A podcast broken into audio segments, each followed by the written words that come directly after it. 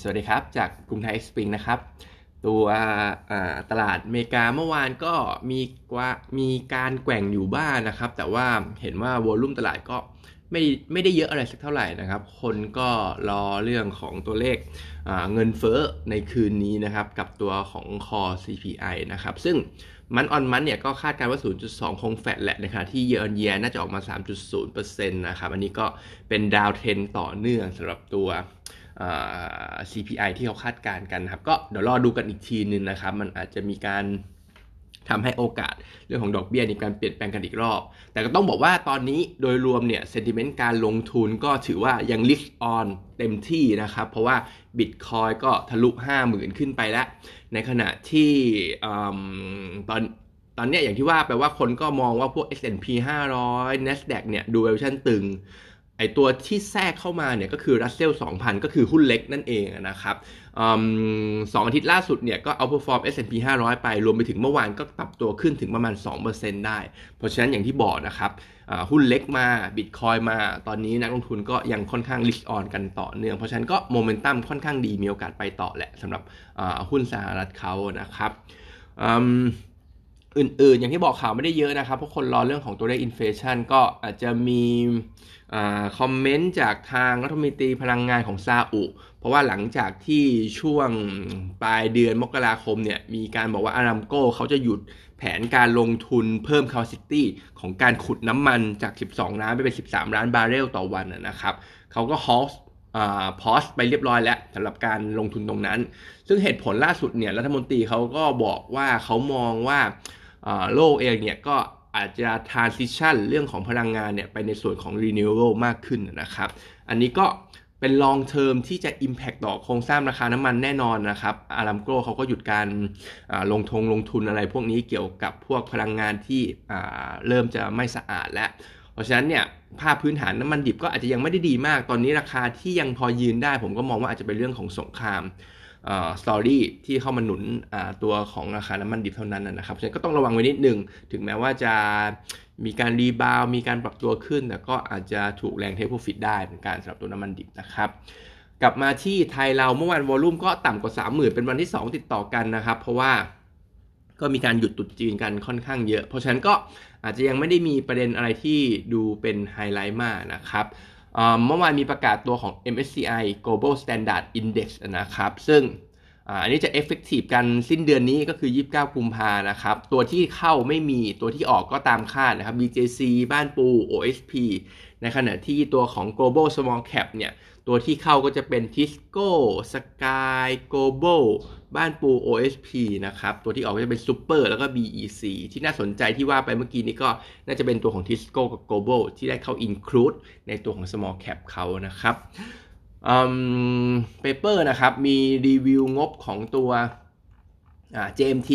ที่ออกมาเนี่ยจริง ๆ ก็ต้องบอกว่างบออกมาโดยรวมๆผมดู แล้วก็มีดีมากกว่าไม่ดีแล้วกันสำหรับตัว JMT นะครับ ก็กำไรสุทธิเนี่ย 540 ล้านบาท บวกได้ทั้งเยือนเยีย Q on Q ประมาณ 10 กว่าเปอร์เซ็นต์นะครับ แต่ที่ออกมาเนี่ยมันก็ต่ำกว่าเราคาดสักประมาณ 3.5%ผมมองว่าไม่ได้เลวร้ายอะไรนะครับ เพราะว่าไส้ในเองเนี่ยรายได้ดอกเบี้ยก็เติบโต ตัวของยอดจัดเก็บหรือว่า cash collection เนี่ยก็บวกถึง 18% year on year 19% Q on Q ด้วย อยู่ที่ประมาณ 1,580 ล้านบาทนะครับ JKMC ก็เติบโตขึ้นนะครับในขณะที่ธุรกิจประกันก็เริ่มกลับมาช่วยหนุนกำไรได้นะครับ แต่ประเด็นที่ยังเป็นด้านลบอยู่เนี่ยก็คือเรื่องของดอกเบี้ยจ่ายที่เพิ่มขึ้นตามเทรนดอกเบี้ย แล้วก็อาจจะรวมไปถึงการตั้งสำรองเนี่ยที่ก็ยังมีเปอร์เซ็นต์ที่ยังค่อนข้างสูงนะครับ แต่ว่าโดยภาพรวมผมมองว่าพื้นฐาน JMT ก็ดูยังค่อนข้าง strong นะครับ งบออกมาก็ไม่ได้มี ความผิดหวังอะไรมากมายไม่ได้มีความผิดหวังต่อตลาดอะไรแบบที่เคยเป็นนะครับปีนี้เองเนี่ยเป้าของเขาเองก็น่าจะยัง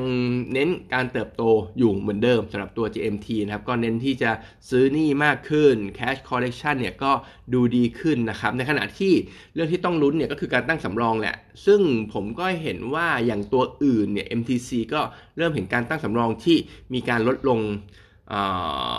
เหมือนกันนะครับเพราะฉะนั้นกลุ่มนอนแบงค์เนี่ยก็ผมก็คิดว่าเทรนด์มันก็น่าจะคล้ายๆกันนะครับ อาจจะเห็นการตั้งสำรองที่ดูผ่อนคลายมากขึ้น ก็หวังว่าจะเป็นอย่างนั้น ส่วนราคาตรงนี้ valuation เนี่ยก็ต้องบอกว่าไม่ได้แพงแล้วนะครับ price to book เนี่ย forward แค่ประมาณ 1.2 เท่า PE 15 เท่า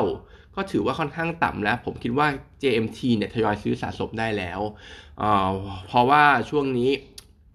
ผมมองว่าคาตาลิสอีกอย่างหนึ่งเลยนะครับ เกี่ยวกับเรื่องของหุ้นตัวเนี่ยหลังจากที่เกาหลีหรือว่าจีนเนี่ยมีการออกมาตรการห้าม short sell แล้วเนี่ยไทยเราถ้าทำตามเนี่ยผมคิดว่าน่าจะเป็น key สำคัญให้กับตัว JMT ได้ เพราะว่าที่ผ่านมาเนี่ยไอตัวเนี้ยมันก็โดนเรื่องของ technical ไม่ว่าจะเป็นเรื่องของ margin call เรื่องของ short sell กดดันราคาหุ้นอยู่เหมือนกันนะครับ แต่เลเวลตรงเนี้ยผมก็มองว่าต่ำ downside ต่ำมากแล้ว แล้วถ้ามีการประกาศเรื่องของถ้าไทยเราจะทำเรื่องของ การเข้มงวดเรื่องของ short sell มากขึ้นเนี่ยผมว่าตัวนี้น่าจะเป็นตัวหนึ่งที่เด้งจากข่าวประเด็นนั้นได้นะครับ Target Price เราให้ 36.5 ก็แนะนำเป็นซื้อสำหรับตัวนี้ อีกตัวหนึ่งก็คือตัวของ MTC อันนี้เป็น preview นะครับ งบยังไม่ออกก็ preview งบ quarter 4เนี่ยกำไร 1,300 ล้านบาท จะโตทั้งเยนเยียคิวคิวเช่นกันนะครับ ตัวเลขก็ถือว่าโอเคเลย ในขณะที่ credit cost ที่เป็นไฮไลท์สำคัญเนี่ย ปรับตัวลดลงถึง 54 basis point year on year แล้วก็ 3 basis point Q on Q นะครับ พอสินเชื่อก็โตได้ดีประมาณ 20%แต่ก็ต่ำกว่า average ของกลุ่มนะครับอมมองว่าถึงแม้ต่ำกว่าแต่ว่าไม่ได้แย่อะไรเพราะว่า MTC เหมือนเขาจะเข้มงวดในการปล่อยสินเชื่อมากขึ้น มีการคัดกรองคุณภาพของลูกหนี้มากขึ้น ซึ่งเรื่องนี้ มองว่าเป็นเรื่องที่ดีเทียบกับการเติบโตของพอร์ต 20%เนี่ยมองว่าเป็นเรื่องที่ดีต่อเรื่องของ credit cost ของเขาในอนาคต ซึ่งก็เห็นว่ามัน bottom out ไปแล้วด้วยในช่วงของ quarter สามนะครับ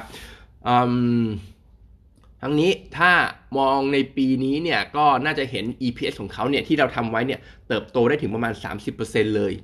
year on year นะครับในปี 2024 นี้ เพราะว่าเรามองว่า credit cost เนี่ยจะทยอยลดต่ำลงนะครับ แต่เรื่องที่มองว่าอาจจะเป็น ด้าน negative หน่อยเนี่ยก็เรื่องของ loan yield นะครับ เพราะว่าต้นทุนการเงินของ MTC ก็ปรับเพิ่มขึ้นพอสมควร และปีนี้เนี่ยเขาจะมีการโรโอเวอร์หุ้นกู้ทั้งหมดประมาณ 70%ของ total ของเขาด้วย เพราะฉะนั้นก็อาจจะเห็นพวก loan yield เนี่ยเป็นแรงกดดันตัวของกำไรอยู่ แต่โดยรวมอย่างที่บอกนะครับ เราก็ทำเรื่องของ credit cost เนี่ยปรับลงเยอะ ในปีนี้ก็น่าจะเห็นการเติบโตของ EPS ได้ประมาณ 30%เลยสำหรับตัว MTC นะครับ target price เรายังให้ไว้แค่ประมาณ 35 บาท สำหรับตรงนี้นะครับสำหรับตัว MTC เพราะว่าเรายังไม่ได้มีการรีเลทตัวของพวก version ขึ้น recommendation เราก็เลยให้ไว้แค่ neutral นะครับดาวเกตลงมาจากซื้อ แต่อย่างที่บอกนะครับประเด็นมันเป็นแค่เรื่องของ upside ที่มันมีน้อยลงนะครับ ไม่ได้เป็นเรื่องของพื้นฐานพื้นฐานเนี่ยเรามองว่าตัวเนี้ยกำลังจะกลับตัว recover ได้ค่อนข้างดีนะครับ เพราะฉะนั้นก็แนะนำเป็น hold ไว้ก่อนแล้วกัน let profit run ไว้ถ้า let profit run ไปแล้วกันนะครับ ถ้ามีอยู่แล้วสำหรับตัว MTC นะครับ วันนี้ก็มีเท่านี้นะครับ